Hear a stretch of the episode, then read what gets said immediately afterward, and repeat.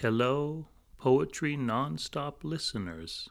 I'm Jerry Gordon. I'm a poet living in Osaka, Japan, and today I'm going to tell you about writing an augury poem. Let me first explain a bit about what augury is.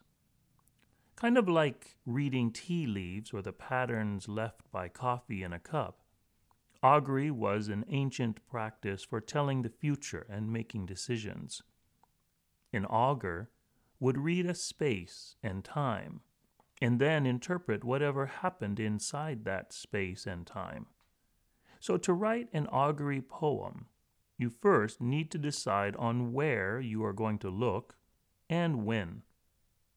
For example, you can look through the frame of a window for how long it takes you to drink your coffee. Or you can decide the area between two cars for the 10 minutes you decide to watch is the space time frame.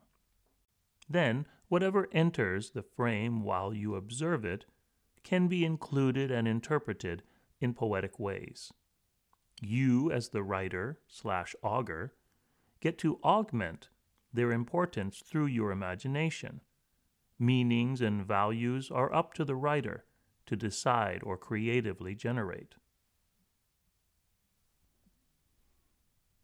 Now I'm going to read an augury poem that I wrote a few years ago while sitting in front of a coffee shop.